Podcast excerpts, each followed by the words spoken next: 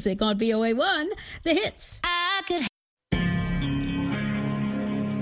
Kutoka studio 15 hii ni VOA Express.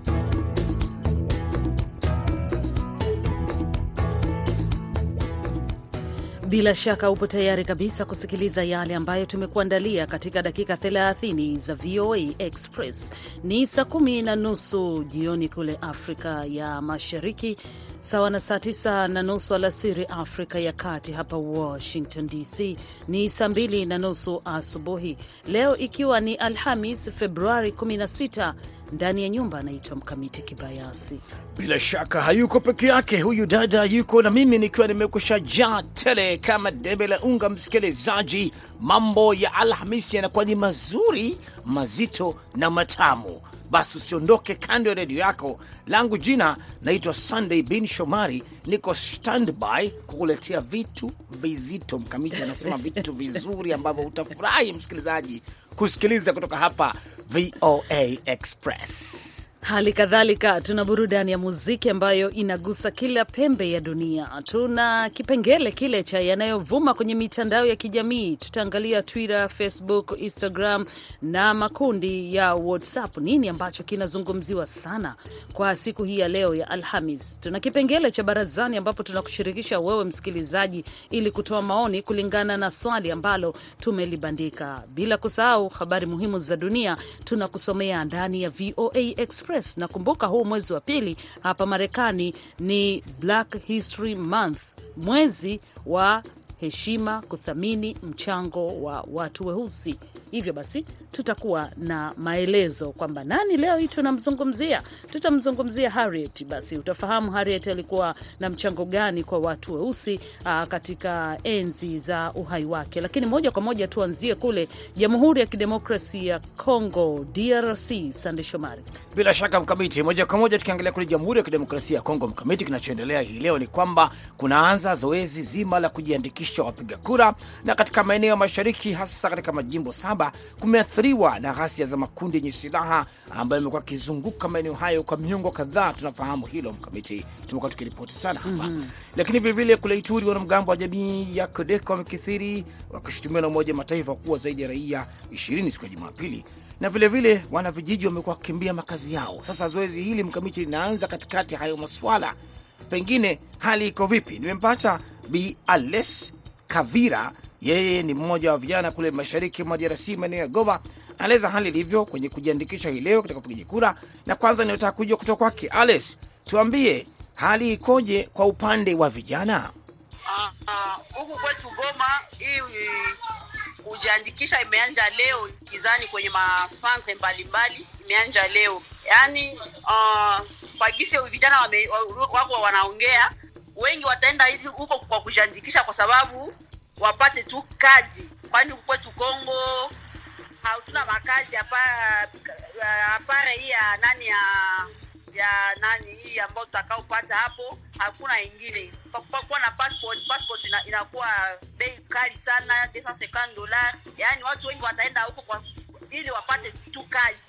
Sasa pengine katika kushiriki uchaguzi huu kwa jumla, vijana wengi kwenye maeneo hayo wanasemaje?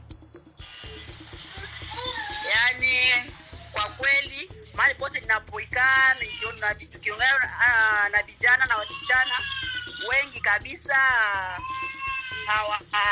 hawana hawavutiwi kabisa na uchaguzi, kwani uchaguzi tumechagua, wanaona hakuna, wakichagua mtu ambao wanachagua haiko huyu ndio watakaoingia kwenye kwenye kiti kabisa. Yani wanasema iko formalite, yani watu vijana wengi wanasema hawana muda wa kwenda kupoteza huko kwa kwenda kuchagua, yani kama wameenda kujiorozesha ni kwa sababu tu wapate kazi, lakini kusema kwenda wakati uchaguzi utakapofika watu waende kabisa, wengi vijana waende wengi kwenye kuchagua president au wabunge. Sidhani kabisa kama watakuwa wengi kama vile wa mwaka makumi mbili na sidhani kabisa, watu wamechoka, wamechoka kabisa, sidhani kabisa. Haya, alesi Kavira, nakushukuru sana kuzungumza na Sauti ya Amerika. Mkamiti, hali ndio hivyo unavyoisikia huko eh, mashariki mwa Kongo, akiwa anaelekea katika zoezi ya kujiandikisha kupiga kura. Changamoto zinaonekana ni nyingi haswa. Basi tupate kiburudisho cha muziki kabla ya kuelekea katika kipengele kingine ndani ya VOA Express. Anaitwa Zuchu, anakuja na kitu chake Utaniua.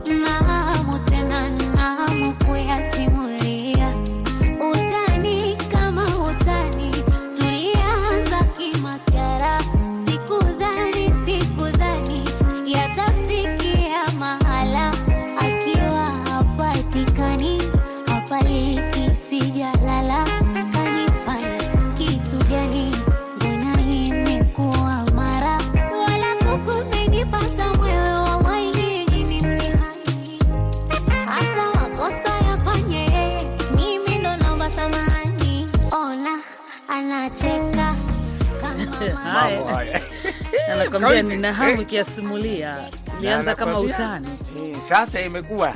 Yapya, lakini anazungumza zicho mkamiti ndicho hicho anachozungumza. Haswa. Itakuwa vyema tusikie kutoka kinywani kwake. Bila shaka itabidi. Imeanza kama utani, lakini sasa mambo mazito. Ndio mambo ya VOA Express. Sasa msikilizaji, tunaelekea moja kwa moja mpaka kambi ya Nyarugusu iliyoko kule nchini Tanzania, ambapo unakutana na binti Joli Kipande. Yeye ni mkimbizi kutoka Jamhuri ya Kidemokrasi ya Kongo, DRC, na amekuwa akiishi katika kambi ya Nyarugusu kwa takriban miaka saba, lakini ndani ya hiyo miaka saba uh, Joli alikumbana na changamoto nyingi ikiwemo uh, kupata ujauzito akiwa katika maeneo ya kambi, ambapo mtoto wake hivi sasa ana umri wa miaka mitano, ujauzito ambao aliupata katika mazingira tete. Nimezungumza naye na kutaka kujua uh, mazingira yako vipi na ilikuwaje mpaka akafikia uh, kupata ujauzito akiwa ndani ya kambi. Hivi ndivyo anavyonieleza. Yaani ilikuwa ni wakati ambapo nimeingia kambini. Baada tunaingia kambini, maana tuliingia mwezi wa kumi na moja mwezi wa kumi na mbili mwaka wa elfu mbili na kumi na tisa. alafu nilipoingia hapo katika mwezi wa pili, kuna mdada tulikutana naye hapo mchea sehemu wanapokeza wanakalisha wakimbizi. E, tulipokutana hapo ndo yule sasa yule yule kaka akakuwa anampata dada moja hivi, alikuwa ni ndugu yetu wa kabila tu Afu alipokuwa anamfuata baadaye, akaniambia na mimi nilikuwa nataka kusoma. Nilipofika hapa, akaniambia eti nije niende ni nanii kwake, atananii atanilipia pikipiki kwa ajili ya kuanza kunibeba na kunipeleka kule shule, maana shule ni mbali na mimi ni mlemavu kisha kutembea. Nikaenda kule kwake, ila dada alikuwa naenda sole dada, mi ndio nikaenda mwenyewe, maana namchukulia kama shemeji.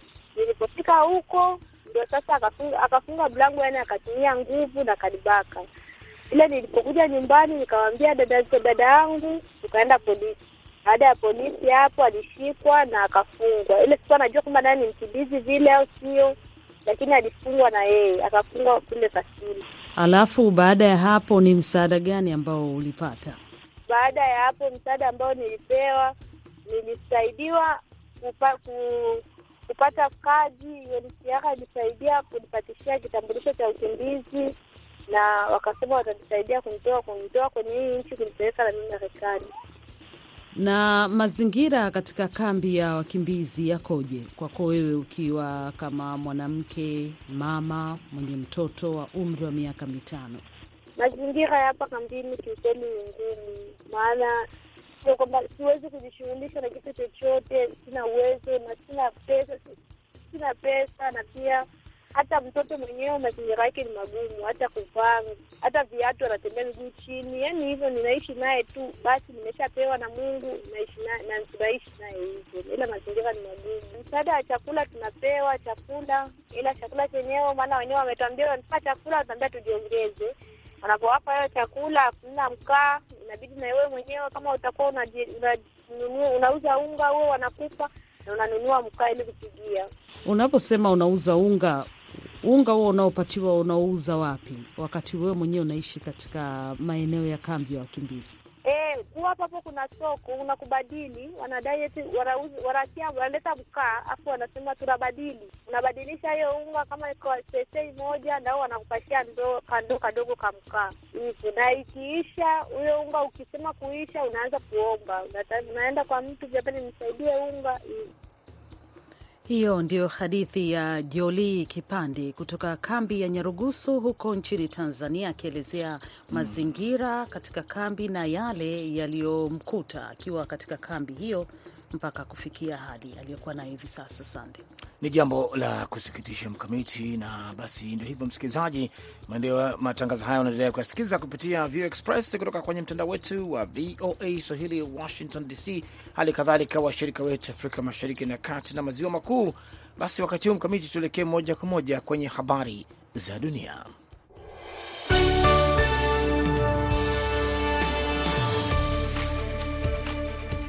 Rasimu ya makubaliano ya Baraza Kuu la Umoja wa Mataifa inayotarajiwa kupigiwa kura wiki ijayo inataka vita vya Ukraini kumalizika mara moja na makubaliano ya amani kupatikana yanayohakikisha kwamba uhuru wa Ukraini, umoja na mipaka yake unaheshimiwa.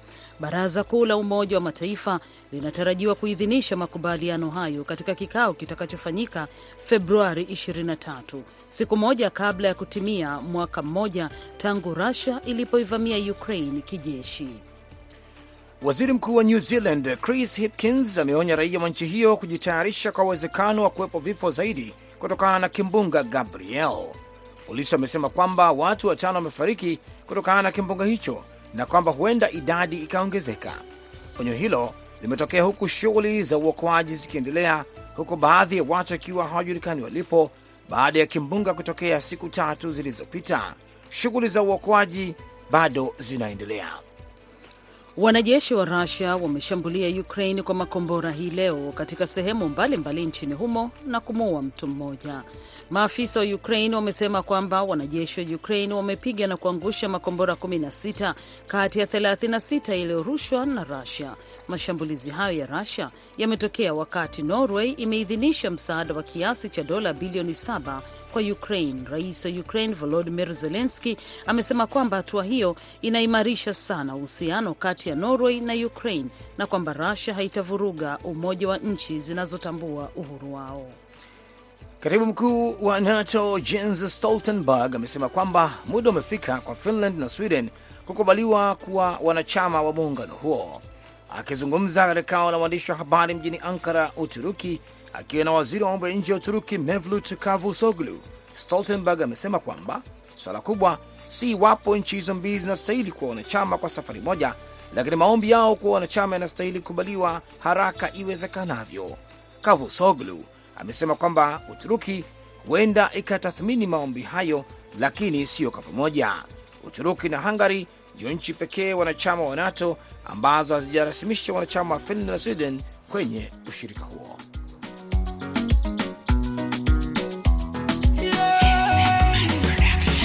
kayimbe lwa mukwano. Muwomya nayo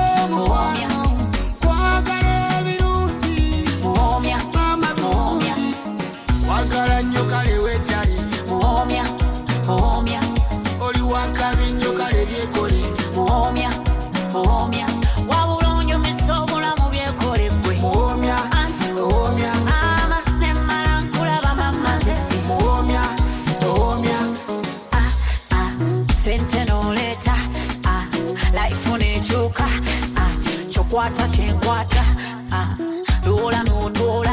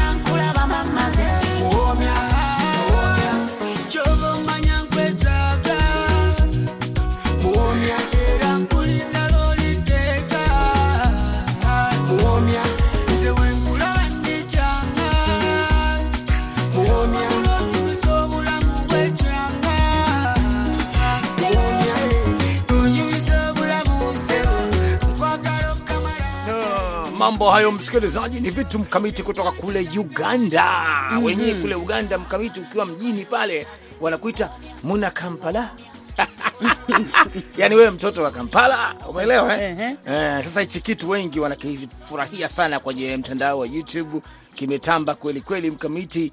Eh, mpaka sasa kimeshagonga zaidi ya views milioni moja mkamiti na laki nane. Kinatafuta milioni mbili kwa sasa, sio mchezo hata kidogo. Ni Sheba huyo akishirikiana na King Saha, Nama bila shaka muomia. Ehe, muomia muomia, Angekwepo Bwiri hapa tungemuuliza bwana, huyu jamaa anavyosema muomia na maana gani? maana ijua hii lugha hii, lakini sasa sisi wengine ndio hivyo tena, itabidi tu tuishie kusema muomia muomia Lakini ndio ndio mambo yanavyokwenda ndani ya VOA Express, msikilizaji. huwezi kufahamu vitu vyote. Basi tuangalie katika swala la barazani, ambapo tulikuuliza swali wewe msikilizaji. Ripoti mpya inaonyesha kwamba asilimia kubwa ya vijana wa kiume Tanzania hawajawahi kupima virusi vya ukimwi. Unadhani ni kwa nini na hatua gani zinafaa kuchukuliwa ili idadi ya waliopimwa iongezeke? Maoni yapo lukuki na hali kadhalika tutakushirikisha wewe msikilizaji kwa njia ya simu, na unaweza kutupigia simu hapa studio ili kutoa maoni yako. Moja kwa moja. Basi nianze naye Khadija Nyoni, yeye anasema kabisa mikakati madhubuti inabidi ifanywe ili vijana waweze kujitambua na kuamua kuchukua hatua za kwenda kupima. Na zaidi amejiandikia eti yeye ni Yanga damu kutoka Kawe, Dar es Salaam. Ah, basi ataelewana vizuri sana na Idi Ligongo kama ndo hivyo. Bila shaka. Haya, mi nakuja kwake Wenceslas Mahenda Mbuga Mbasa, anasema yeye yuko kule Katavi, Tanzania. Anasema mi navyoona vipimo vitembee kila kaya ili vijana wengi waweze kupima. Anasema sababu vijana wengi ni waoga wa kwenda kwenye vituo vya afya. Akiona fulani zahanati anasema akiniona fulani kwenye zahanati atanisema mitaani yani. Aha. Ehe, kwa anasema maoni yake, tembeza kipimo kila kaya, mambo anasema yatakwenda vizuri. Ali Mrangi Gigiri Mresa, yeye anasema ni mdau asiyechuja wa saluni Mabibo huko Dar es Salaam. Anasema kuhusu hilo, yeye binafsi anaweza kusema ni kweli vijana wengi hawapimi ukimwi kwa sababu uh, hiyo itawafanya wanawake wasiwakubali uh, kuwa nao kimapenzi. Ndio sababu muhimu anayoielezea Ali Mrangi Gigiri. Haya, Moses Likamba kwa upande wake anasema kama wewe ni kijana na unajua hutaki mtu yoyote apite mbele yako, basi huwezi kubali upimwe ukimwi, lakini pima. Benedict Chalo anasema tatizo, vijana wengi wa Tanzania wapo kwenye mahusiano na zaidi ya wasichana watatu, na ukiacha na wengine wakukutana nao mara kwa mara ama wakutane nao hapa. Sasa swala la kupima afya lazima iwe ngumu kwao. Yeye Benedict anadhani kwa upande wake wanaohusika na maswala ya HIV waje mitaani kutoa elimu mbadala kwa vijana, inaweza kusaidia kufungua mwamko wa vijana kwenda kupima. Haya, nakutana naye Jonas Saidi Mwaya, anasema yuko Unga Limited kule Arusha, Tanzania. Yeye anasema elimu bado ni ndogo sana, na pia anasema uoga umejaa na kuto kujiamini. Mkali wa pesa ye ni kutoka Tanzania pia anasema vijana wa Kitanzania watembee ili uh, waone katika mataifa mengine kipi kinachofanyika. Shukran sana Cyprian Richard Mabula, Franki Elisha, Edwin Eira, fundi sim. Tunawashukuru kwa mchango wenu kwa kusikiliza VOA Express hivi sasa. Basi, Bila shaka basi, Mkamiti, kama tunavyosema Express bila muziki, Mkamiti hujasukuma hili gurudumu la Express. my baby Aha, ndio nani huyo anasema my baby? Diamond. Ah, haya Diamond Platinum. Give me your ways right now. I need to test your sweet fire. Me wanna look in your eyes and say nakupenda. I wanna hold you tight from the morning till the night. Oh, oh, oh, auntie, auntie, when you touch me, all I can see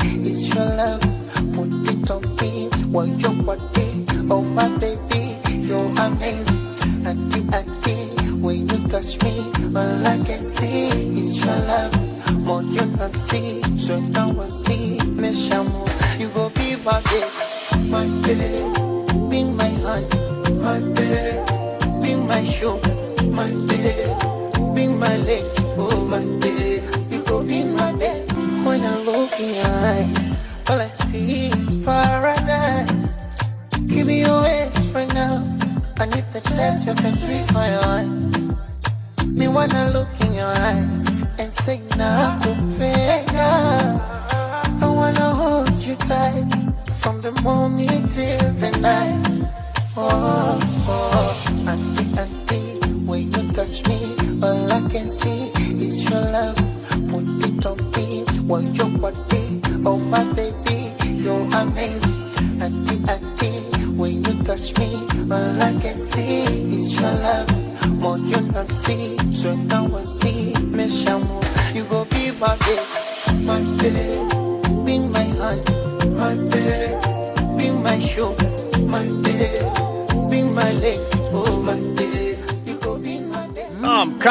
huyo Diamond Platnumz, mkali wa Bongo Flava. Mkamiti anasema nini mkali wa Bongo Flava leo jamani? Ah, kama kibao ulivyokisikia na jina lake hicho hicho anachozungumzia. Mababy anamwimba nani sijui humu ndani jamani eh? Diamond, tatueleza brother Diamond, mambo vipi hapa, yanakuwaje? Bila shaka msikilizaji, ni katika View Express, mambo yanakuwa mazuri namna hii, na bila shaka mkabili, sasa tunaangalia katika yale maswala ya Black History Month. bila shaka basi, kwenye mwendelezo wa maadhimisho ya Black History Month, leo tunamtupia jicho Harriet Tubman. Huyu ni mwanaharakati wa kuwaokoa watumwa kutoka kule utumwani ilivyokuwa hapa Marekani. Aida Isa anayesoma ripoti kamili.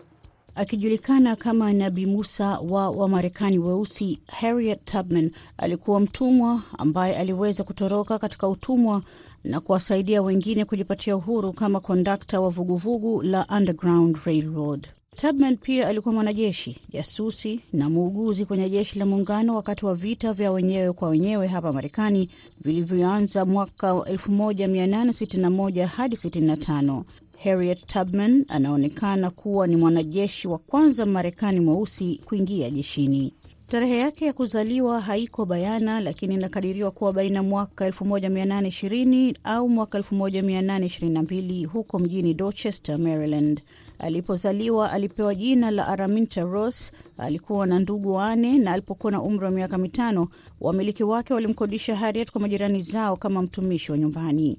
Dalili za upinzani wake zilianza kujitokeza pale alipokuwa na umri wa miaka kumi na mbili alipoingilia kati kumzuia mmiliki wake kumpiga mtumwa mwingine aliyekuwa akijaribu kutoroka. Harriet alipigwa na kitu kizito kichwani, jambo lililomfanya kupata maumivu ya kichwa kwa miaka mingi. Japokuwa watumwa hawakuruhusiwa kufunga ndoa, Harriet Tubman aliishi kindoa na John Tubman, mwanamume mweusi huru. Hapo mwaka 1844 alichukua jina lake na akaanza kujiita Harriet Tubman. Vuguvugu la Underground Railroad halikuanzishwa na Harriet Tubman, bali lilianzishwa na wazungu na watu weusi waliokuwa wakipinga utumwa. Harriet alifaidika kutokana na mfumo huu wa njia salama na makazi salama katika maeneo kadhaa yaliyowasaidia watumwa kutoroka. Harriet na ndugu zake wawili walitumia mtandao huo kutoroka kwenda miji ya kaskazini. Kufanikiwa kwa Harriet kuvuka salama kulimpa ari na alirejea kusini mara kadhaa kuwasaidia dazeni ya watu kutoroka utumwa. Hatua hiyo ilipelekea wamiliki wa watumwa kutoa zawadi ya dola elfu arobaini kwa mtu atakayemteka au kumuua Harriet Tubman. Mbinu hizo hazikuwa na mafanikio, kwani Harriet Tubman hakuwahi kutekwa. Baada ya vita vya wenyewe kwa wenyewe, Harriet alijikita kusaidia katika masuala kadhaa ya kutetea haki. Kadhalika, aliwatazama wazee wake na kufanya kazi kwa pamoja na mwandishi Sarah Bradford kuandika wasifu wake ili aweze kuuza na kujipatia kipato. Baada ya kampeni kubwa ya kutetea kupata pensheni ya jeshi, hatimaye hapo mwaka 1889 Harriet alilipwa dola 20 kwa kazi alizofanya jeshini. Tubman alifariki mwaka 1913 na kuzikwa kwa heshima zote za kijeshi kwenye makaburi ya Fort Hill mjini Urban, New York. Shukran sana Aida Isa kwa maelezo hayo kuhusiana na Harriet Tubman uh, katika kutoa heshima na mchango na kuthamini mwezi wa watu weusi hapa nchini Marekani. Katika swali la leo, je, mzazi amezembea katika majukumu yake kiasi cha vitabu vyenye maudhui mabaya kuwafikia watoto? Majibu yako mseto. yako mengi mkamiti, watu wametiririka, tunasema kule kwenye mtandao wetu wa Facebook wakieleza yale yaliyojiri na naona yanajiri, si shaka, au sio mkamiti? haswa Eli. Joseph anasema serikali ilikuwa wapi vitabu hivyo vikisambazwa? Je, lengo la kusambaza ilikuwa nini, na kwa nini wamiliki wa vitabu hivyo wasikamatwe, wafikishwe mahakamani kwa kuikosea jamii yetu na utamaduni wetu? Naye Mercy Memo akiwa kule Kericho, Kenya, anasema wazazi wamezembea sana, hawana hata fahamu ni nini watoto wao wanasoma. Tuwe makini wazazi, anasema. Khadija kwa mara nyingine tena anasema wazazi hawajazembea. Je, serikali ilikuwa wapi vitabu hivyo vikiingizwa nchini? Mkali wa pesa anasema jiografia ya maisha yetu hasa Afrika inatufanya tuwe mbali kidogo na watoto kutokana na mihangaiko ya kutafuta riziki. Anasema hasa kina baba, unaporudi nyumbani muda umekwisha sana na umechoka, kwa hiyo hata muda wa kuangalia nini kinaendelea pale nyumbani huna. Mabula Jisena anasema huo ni uzembe kumwachia mtoto ashike kitabu. Wazazi hawana uh, muda kabisa, kikubwa kwao ni jembe la kazi. Wilbert Jovin kutoka Kagera, Tanzania, anasema mzazi na vitabu vya wanafunzi wapi na wapi? Watanzania wengi hawana desturi ya kukagua madaftari wala vitabu vya watoto wao. Isitoshe kusema wazazi wengi sio waelewa kwenye suala hilo, vitabu isitoshe mengi wanayakosa, anasema. Kwa hiyo ni chanzo cha kupata matatizo. Wazazi anasema waamke. Haya, Haya. shukran sana Richard Kambale, Goligota Magabe, Jisandu Zabibu, Marco Jackson Tambirweki kwa mchango wenu kuhusiana na swali tuliloliuliza ah, katika siku hii ya leo ya VOA Express. Na Bila sasa shaka, basi shaka, unawadia ule wakati wa kuperuse kile kinachovuma kwenye mitandao ya kijamii Facebook, Twitter Instagram na kadhalika na kwingineko. Sasa basi, mkamiti Yeah. unafahamu kwamba mwishoni mwa juma kuna mechi kubwa sana zinatokea kule nchini Tanzania, Jumamosi na Jumapili. Ehe. Siku ya Jumamosi, Simba Sports Club wanakumbana na Raja Casablanca. Mambo yatakuwa mazito, vijana wa Moroko hao. Kwa hiyo wengi washabiki wa timu hiyo wamekuwa wakizungumza kweli kweli, na wanasema wanakuja na kwa Mkapa hatoki mtu. Hali kadhalika kocha wa TP Mazembe Angelebe kutoka DRC wanaingia Tanzania kukumbana na Da Young Africans, watoto wa Jangwani. Sasa washabiki wa Yanga wanasema safari hii yayo wanayofanyaga Simba pale uwanja wa Taifa na wao watayafanya. Sasa wanasema kwenye vyombo vya habari hapo, wanasema kocha wa timu hiyo eh, raia wa Ufaransa Frank Duma amesema kwamba ubora wa wachezaji wa Yanga wawili anawataja Azizi Ki na Fiston Mayele ni sababu kubwa ya kuangalia na kuwa makini na mchezo huu wa Jumapili. Wana wasiwasi na hao jamaa wawili kwamba ni hatari sana, kwa hiyo wataangalia hali itakavyokuwa. Kwa hiyo washabiki kule wanazungumza kweli kweli, na huo mtanange wa Jumamosi na Jumapili unasubiriwa kwa hamu kubwa huko nchini Tanzania. Mkamiti Sande, najua unafuatilia sana masuala ya michezo. Sasa kwa Jumamosi kati ya Simba na Kasablanka, Naam. Unadhani kitu gani pale kitatokea dakika tisini? hapo shughuli itakuwa ni nzito Mkamiti. Wengi wa washabiki wanachosema ni kwamba kwa Mkapa hatoki mtu, hiyo ndio wanavyoona, lakini mi navyoona ni kwamba mchezo utakuwa ni mkali na mgumu. Vijana wa Moroko wale wako vizuri sana lakini pia naamini kwamba hiyo timu ya Simba ina uwezo mkubwa, imekusha angusha timu nyingi kubwa pale kama Al Ahly, Arab Contractors na nyinginezo. Kwa hiyo hata kama wakishinda sitashangaa, kwa sababu ni timu ambayo imekuwa ikifanya hivyo. Lakini vivile mkamiti, usisahau wasanii watatu wa Nigeria wanasubiriwa hapa Marekani. Burna Boy, Rema na Tems wanazungumzwa kwelikweli, kwa sababu watapiga kwenye NBA All Star itakayofanyika huko Utah hapa Marekani. Kwa mara ya kwanza bongo au African music mkamiti endelea kutamba hapa Marekani kama unavyoona. Shukrani sana. Basi ni hayo tuliyokuandalia katika VOA Express. Mwongozaji wa matangazo haya alikuwa ni Dadi Balawi, msimamizi ni BMJ Muridhi, jina langu ni Mkamiti Kibayasi, nimeshirikiana hapa studio na mwenzangu Sunday Shomari na kitu hicho chake Diamond Platnumz, msikilizaji, my baby, ndio kinatukamilishia Express, lakini usikose vipindi vingine kutoka hapa Washington DC. You all I can see is your love. Put it on me, want your body, oh my baby, you're amazing. Auntie, auntie, when you touch me, all I can see is your love. More you not see, so now I see, me shamu, you go be my baby, my baby, be my honey, my baby, be my sugar, my baby, be my lady, oh my baby when I look